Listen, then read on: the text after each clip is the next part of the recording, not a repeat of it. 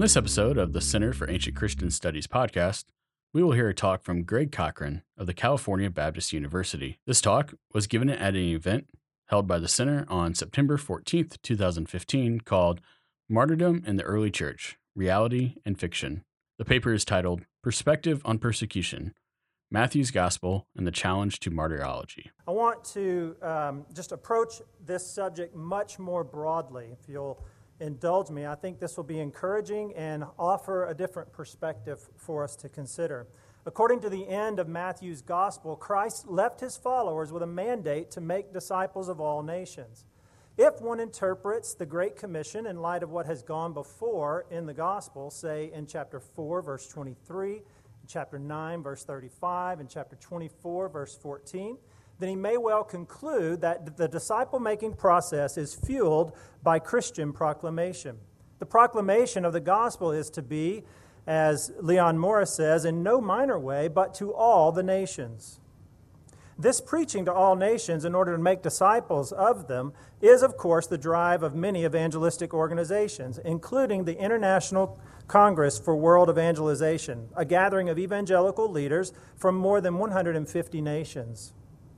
This Congress, more commonly called the Lausanne Congress, places the Great Commission passage at the beginning of its original covenant under the first heading titled The Purposes of God.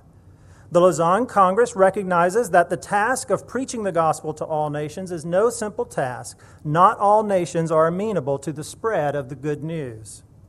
The Christian drive for proclamation to all nations, contrasted with the resistance of those nations, led the Lausanne Congress to call for a more thorough study of Christian persecution.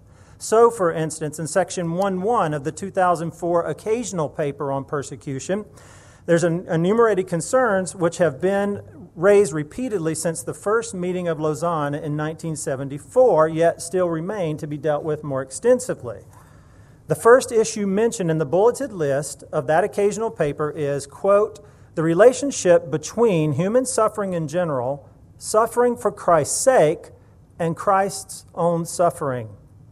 The Lausanne Congress has recognized the need for distinguishing what it means to suffer for Christ's sake from what it means to suffer on account of oppression or from other frailties of the human condition. The Lausanne Occasional Paper on Persecution concludes section 4 with this call for theological research. Quote, there is clearly a need for deeper theological reflection on the issues pertaining to suffering, persecution, martyrdom, religious freedom, and human rights, and an appropriate Christian response. Not coincidentally, in Matthew's gospel, the commission to make all disciples of all nations occurs at the very end of the document before that commission is given. Indeed, in the very first discourse from Jesus in the gospel, the Lord instructed his followers to expect suffering on account of him. Matthew 5 10 to 12 says, Blessed are those who have been persecuted for the sake of righteousness, for theirs is the kingdom of heaven. Blessed are you when people insult you and persecute you and falsely say all kinds of evil against you because of me. Rejoice and be glad, for your reward in heaven is great, for in the same way they persecuted the prophets who were before you. As we shall see, Christ knew from the beginning what Lausanne and other disciple makers would later learn. The world is not always eager to acquiesce to the authority of Christ. Persecution will come. Lausanne is also wise to separate their conversation into distinct categories suffering, persecution, martyrdom, religious freedom, human rights. If we're serious about asking questions of the Scriptures in order to clarify what it means to suffer for Christ's sake, then we too need to offer clear categorical distinctions. The distinction I have in mind this evening calls for a focus on persecution rather than on martyrdom, on diokology rather than martyrology in order to understand what it means to suffer for Christ's sake. So, we'll first work on clarifying the distinction between diokology and martyrology, or persecution and martyrdom. And then we'll turn our attention to understanding from Matthew 5 10 to 12, a little bit at least, of what it means to suffer for Christ's sake. Speaking about suffering from the perspective of persecution differs intentionally from a martyrological outlook which tends to prevail academically on the question of suffering for Christ's sake. The martyrological paradigm focuses on martyrdom, that is, asking whether this or that Christian died as a martyr. Questions of martyrology arise and are the basis of exploration in works such as J.S. Pobee's Persecution and Martyrdom in the Theology of Paul. Pobee seems to assume that the contextual community determines the confines of theology rather than assuming that theology fundamentally determines the shape of the community. As a result, the greater portion of his persecution and martyrdom is spent unpacking the contextual community out of which he supposes Christianity developed namely, a Judaism shaped by the intertestament period of the Maccabees. For Pobee, the Maccabean martyrs define the New Testament parameters for understanding persecution. Dr. Williams did a great job of demonstrating how there are other trends that are more significant, such as Judaism and Christ's own atoning work. But that's an aside. Like Pobee, many of those writing from martyr, the martyrology, martyrology perspective are asking contextually how Christian martyrology developed. So, for instance, W.H.C. Frend argues in Martyrdom and Persecution, a study of conflict from Maccabees to Donatus, that the early Christians developed their theology of martyrdom by literally adopting the concepts borrowed from Judaism. Similarly, Droge and Tabor argue for a contextual development in relation to the Roman concept of noble death. Seeley likewise argues along the lines of a noble death tradition. But against these developmental contextual approaches, one might read G.W. Bowersock's Martyrdom in Rome, in which he argues that Christian martyrdom developed as something new, out of the context of an urbanized Roman culture. As Bowersock says, quote, martyrdom, as we understand it, was conceived and devised in response to complex social, religious, and political pressures, and the date and circumstances of its making are still the subject of lively debate. Close quote. While the debate over the development of Christian martyrology is still alive, against the more straightforward arguments for a one to one connection between Christian martyrdom and, say, Judaism or the Maccabean heroes or Roman noble deaths, is Paul Middleton, who argues for a kind of, quote, all of the above approach, stating that the early Christians did inherit Judaism's outlook on suffering and death, along with a necessary contrast to and simultaneous accommodation of certain elements in Roman culture. Middleton maintains that a degree of development is to be expected from the surrounding context, but he further demonstrates that Christian martyrdom is, in fact, Christian unique in its own sense. So, Middleton resets the question from asking about which stream it was that gave birth to Christian martyrdom to asking instead about what unique contribution Christian martyrdom offers to the different streams out of which it arose. At the conclusion of the matter, Middleton ends with his own reaffirmation of a kind of developmental contextualism, saying, Martyrology, as with all Christian theology, developed within a constellation of cross cultural ideas. Some it adopted or absorbed, while others were actively opposed. Close quote. In contrast to these approaches, diokology asks present tense questions. Is this experience persecution rather than past tense questions? Did the Christian church adopt a Roman hero view of martyrdom? Or did this particular Christian die as a martyr? Though these latter questions are significant, as one may see in the debate concerning whether Dietrich Bonhoeffer may rightly be called a martyr, still, there are significant questions which are better answered from a diokological perspective diokological, I should have told you, comes from the Greek dioko, which is the primary key word, uh, word in the New Testament for uh, pursuing, persecuting. As both Lausanne and the Sermon on the Mount remind us, suffering persecution is offering a pres- offer, often a present tense reality for those preaching the gospel to all nations. Indeed, in Craig Slane's book, Bonhoeffer, Bonhoeffer as Martyr, Christians are urged to action as a direct result of understanding martyrdom. It is a weakness of that book, however, that martyrdom is used as the interpretive grid for an ethical response to persecution, considering that one is typically not appraised a martyr until after the fact of his death. The concern, as Lausanne points out, is what it means to suffer for Christ's sake, not what it means to die as a martyr. So, an underlying principle in learning from the Sermon on the Mount what it means to suffer for Christ's sake is that not all of this suffering is martyrdom. Thus, questions ought to be approached from a perspective of persecution rather than from martyrdom. The Sermon on the Mount speaks of suffering for Christ's sake in the present tense action of persecution. Beyond this shift of perspective toward persecution, the Sermon on the Mount also provides a stable structure which can help shape a theology of persecution. If one wishes, as Lausanne prescribes, to mine the scriptures for instructional gold on the topic of suffering for Christ's sake, he would have a hard time discovering a richer vein to explore than the Sermon on the Mount. The Sermon on the Mount has intrigued ethical minds from Augustine to Gandhi, from St. Thomas Aquinas to Martin Luther King Jr. Perhaps Bowman's line is a bit hyperbolic, but he states flatly the Sermon on the Mount is the most important and most controversial biblical text. Hopefully, leaving aside the controversy, we'll explore the instructions offered by Jesus on the topic of persecution briefly in Matthew 5 10 to 12. In this passage, the progression is twofold.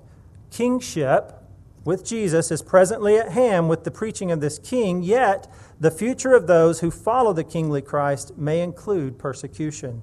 So, the speaker pronouncing the Beatitudes, Christ himself, is speaking with authority concerning the kingdom of heaven and those who are inhabitants of it. Those who follow Christ's teaching may face a future which includes persecution by those not yielding to his authority. The kingdom focus throughout the Beatitudes, then, is tied to the persecution being spoken of in verses 10 to 12. The plain fact of a relationship between kingdom people and persecution is already visible in Matthew 5 10 to 12. This fact leads naturally to a further consideration of Andre uh, Kodjak's claim that this pericope serves as a meta discursive for the entire sermon. If one accepts the authoritative speaking of Christ concerning the kingdom of heaven and the Beatitudes, and if one accepts the notion that the conclusion of the sermon, chapter 7, verses 24 to 27, speaks of contrasting fates for those who respond positively by faith and negatively by unbelief toward Christ, then it's not so hard to see through the lens of persecution a common thread throughout the Sermon on the Mount. The important point for demonstrating the nature of persecution in Matthew, then, is that Christ is born as king and portrayed as preaching the kingdom of heaven. He is pictured throughout the Sermon on the Mount as the one who displays the righteousness of God. Those allied with him possess the eternal kingdom, those not so aligned receive condemnation. The righteousness of God is displayed in the words and workings of this Jesus. Matthew 6, for instance, in Matthew 6, Christ speaks on behalf of the kingdom and he promises rewards from the Father in heaven. He teaches the disciples to pray to the Father, Thy kingdom come, in 610. They are considered already to be members of the kingdom and children of the Father when they're instructed thus to pray.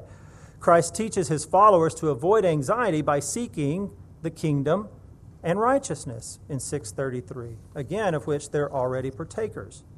Matthew 7 concludes with allusions to the law, the prophets, and the kingdom, and concludes with Christ teaching the disciples how to make sure they're manifesting kingdom life, even though rain, wind, and floods may come. It's not unreasonable to suppose that the meteorological metaphors are allusions to persecution. If those hearing Christ are citizens of this kingdom, they're building their lives upon the rock, which will stand, presumably, even through persecution. The Christ of Matthew's gospel is a regnal Christ, which means he is pictured as a king reigning in righteousness. Persecution is rooted in this regnal dynamic. With this regnal dynamic in mind, we focus intently now on understanding suffering for Christ's sake. The translation of eneken emou, or heneken emou, because of me in Matthew 5:11 demonstrates the regnal righteousness in three ways. First, the use of the personal pronoun emou links the persecution of the kingdom people in verse 10 directly to a personal source. The person at root source in the persecution is neither the persecutor nor the one being persecuted. Rather, the root provocateur of persecution is the Christ whose teaching claims the authority of the kingdom of heaven. Blomberg notes the only persecution that is blessed is that which stems from allegiance to Jesus and living in conformity with his standards. And that statement is almost exactly right, but not quite, only because of the emou of 511. The emou of 511 doesn't put the matter of persecution on allegiance to Christ or conformity to Christ, but a personal pronoun that puts the emphasis on Christ himself. The root provocateur of Christian persecution is Christ. Those whose fealty conjoins them to him may be the flowers cut down by the blade of persecution, but their suffering happens on account of him. Otherwise, there may never be a blessing given, considering that all the disciples failed in their allegiance, whether it were Peter rebuking the Lord in 1622 or the entire group faltering in faith in 1720. The promise of persecution does not rest with the certainty of faithful disciples. It rests with the certainty of Christ abiding with his followers, as he promised in 1820, 2531 to 46, and 2820. Christ's presence, regnal and righteous, will continue to offend official, individuals and authorities, ensuring the ongoing flow of persecution. Here is plainly seen the weight of heneken emou. The personal pronoun in 511 indicates that there will be persecution and there will be blessings for God's people. Second, because the person implied in the pronoun is the Christ who teaches with authority, persecution is the result of clashing authorities. In other words, Christ cannot be considered separately from his kingship authority. The authority with which he speaks is authority bound up with the nature of who he is. In Matthew, he is the reigning king. In other words, the of me referred to in the genitive preposition emou is of the son of David, of Emmanuel, God with us, of the king of the Jews. All references to Christ before the reader gets to chapter 5, verse 11. Such references continue to the end of the gospel, which states in unmistakably clear language that Christ has all authority in heaven and on earth. From the first verse to the last, Christ is a divine, eternal king. Later chapters picture Christ being mocked, in fact, for his claims to kingship.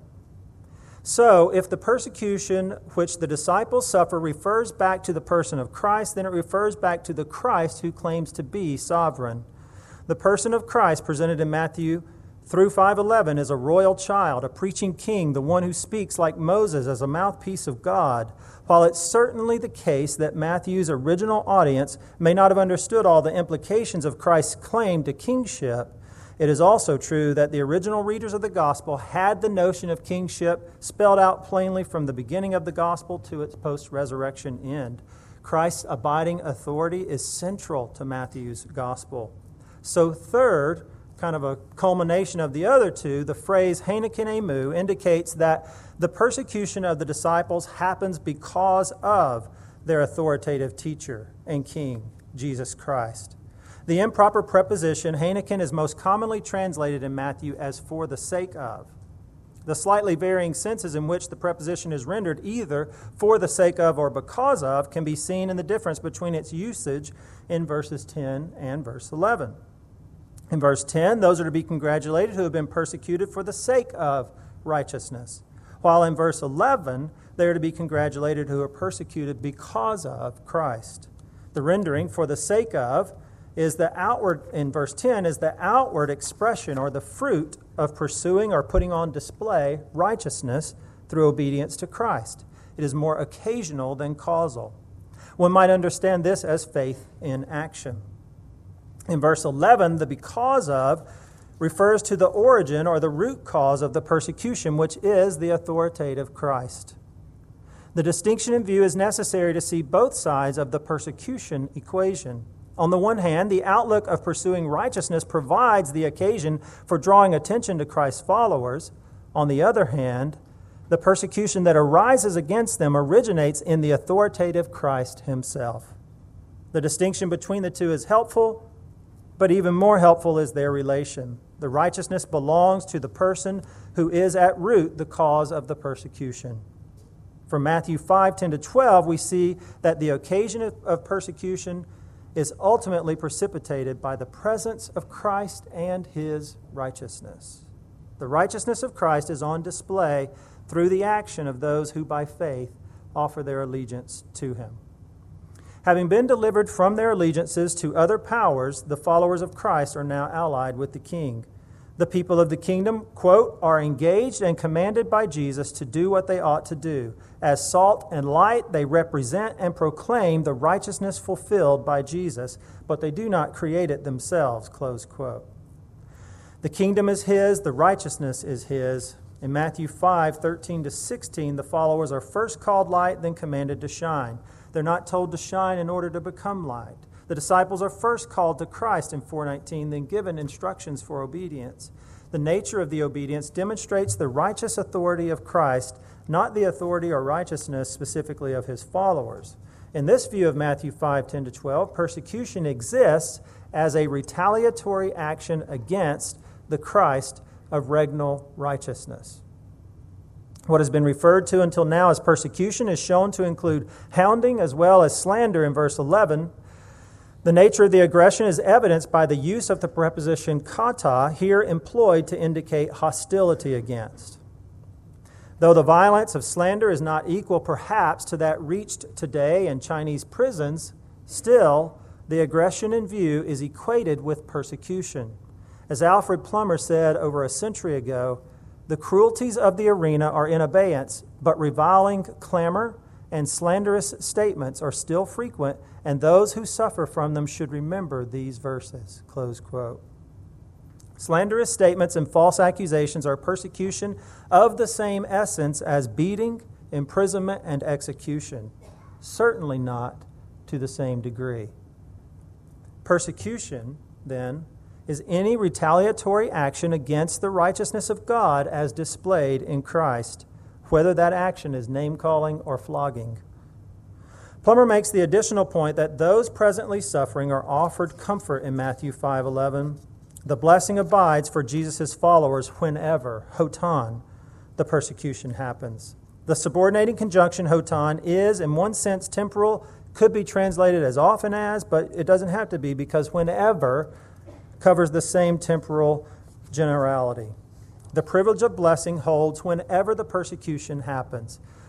The delimitation indicated in Matthew 5:11 is in another sense though not temporal, rather it's personal.